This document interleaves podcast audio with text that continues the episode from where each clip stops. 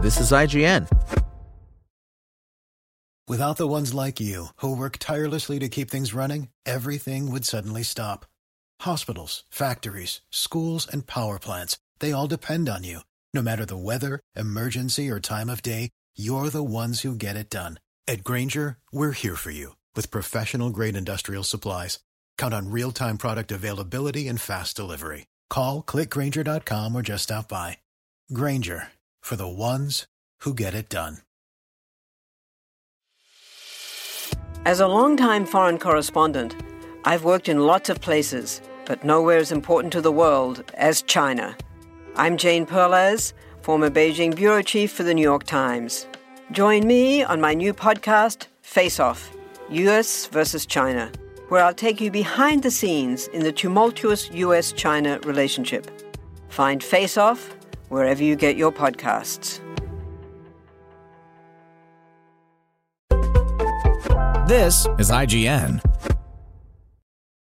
Summoner Wars 2nd Edition Review. We're all familiar with two player card games where you summon minions and queue them up before you like some doughty phalanx. But any similarity with a real battle line ends when you make abstract clashes of card against card. The real game is in building your deck, finding combos, and managing your hand. Summoner Wars takes the deck building, the combos, the hand management, and adds a simple massive twist. Instead of a queue, the two of you put your minions on board and fight it out in a real tactical battle. It was revolutionary when it first came out in 2009. Now it's back in a tight new edition. There are two ways you can start out with Summoner Wars the Master Set and the Starter Set. Both contain dice, a board, and some decks of cards. In the starter set, you get two decks, and the board is thick paper that you'll want to weigh down beneath some plexiglass. In the master set, you get a sturdy mounted board and six decks.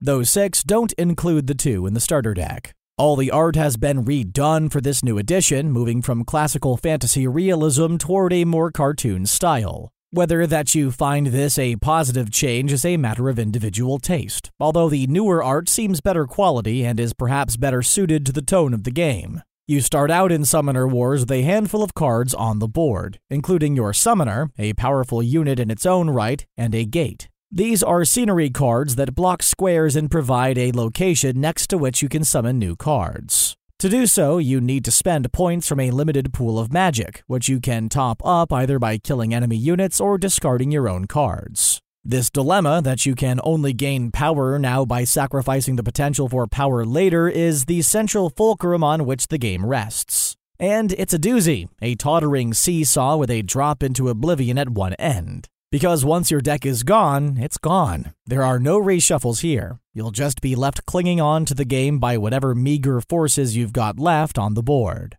The goal is to kill the enemy summoner, and if the only tool remaining to do that is your own summoner, then so be it. Within that core consideration, there are a number of tactical decisions. Depending on their utility, cards from your hand will cost different amounts of points to summon onto the board. Each deck has several champions, which are very powerful cards, but they're also very expensive. Whether it's worth discarding large numbers of rank and file in order to summon them is a tough call. Summoner Wars keeps things simple by giving all units the same basic set of rules. You can activate a maximum of three cards per turn, which can move two squares and have a range of three for spells and missile weapons. They differ in the amount of health they have and the dice they throw in combat. This second edition opts for custom dice that either hit or miss, with ranged attacks being a little less reliable than melee. And even this simple set of strictures offers some tactical meat to chew. The Phoenix Elves Royal Guardian, for example, has 4 health but throws one pitiful melee dice.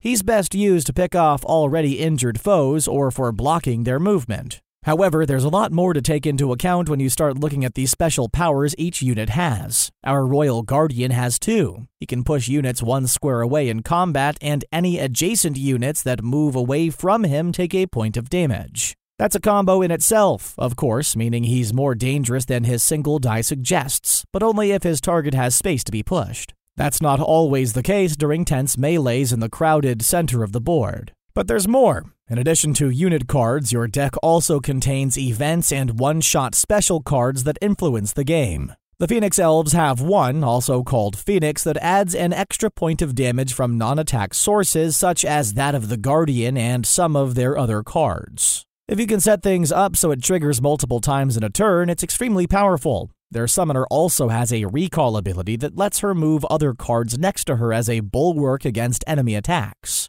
Another role the Guardian excels at. As you can see, each deck is carefully designed to have mutually supporting cards. Learning how to use them together to best effect takes a couple of games, and that's on top of the basic board positioning as you maneuver for advantage. A cunning player can use that push ability to shove enemy cards into the attack corridors of other units to finish them off, for example. It all comes together as a delicious smorgasbord of turn by turn tactical decision making. Even when you've learned to wield a deck well, there's still plenty of excitement and uncertainty from the dice and card draw to keep you on your toes. When you tire of that, Summoner Wars allows you a limited form of deck building where you can mix and match cards from different factions and make something new to master. You can add new ingredients too, in the form of individual expansion decks you can purchase. Summoner Wars also has a fantastic online client where you can play starter set games against the AI for free. Both decks and client are being updated for this new edition, which doesn't make major gameplay changes. Instead, it makes things clearer and tighter while incentivizing aggressive play. Despite the thrills and spills of tactical play, Summoner Wars can sometimes be bedeviled by a sense that it too often boils down to the last card. If your deck is empty and your opponent's deck is not, it's very difficult to win. Of course, the fact you've run out first is a function of your luck and skill during play but it's still an unsatisfying end to proceedings. As a standalone game, Summoner Wars is hard to fault. It's easy to learn and fast to play with lots of tactics, excitement, and variety. As a game system, it's a bit harder to call. The range of expansions suggests it has the potential for long term focus, but it doesn't quite have the depth to support that. However, when it's free to try online and both the boxed options make great games in their own right, that's hardly a major black mark. SpokenLayer.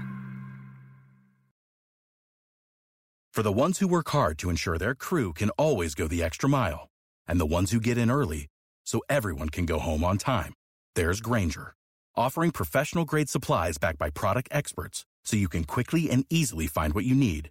Plus, you can count on access to a committed team ready to go the extra mile for you. Call, clickgrainger.com, or just stop by.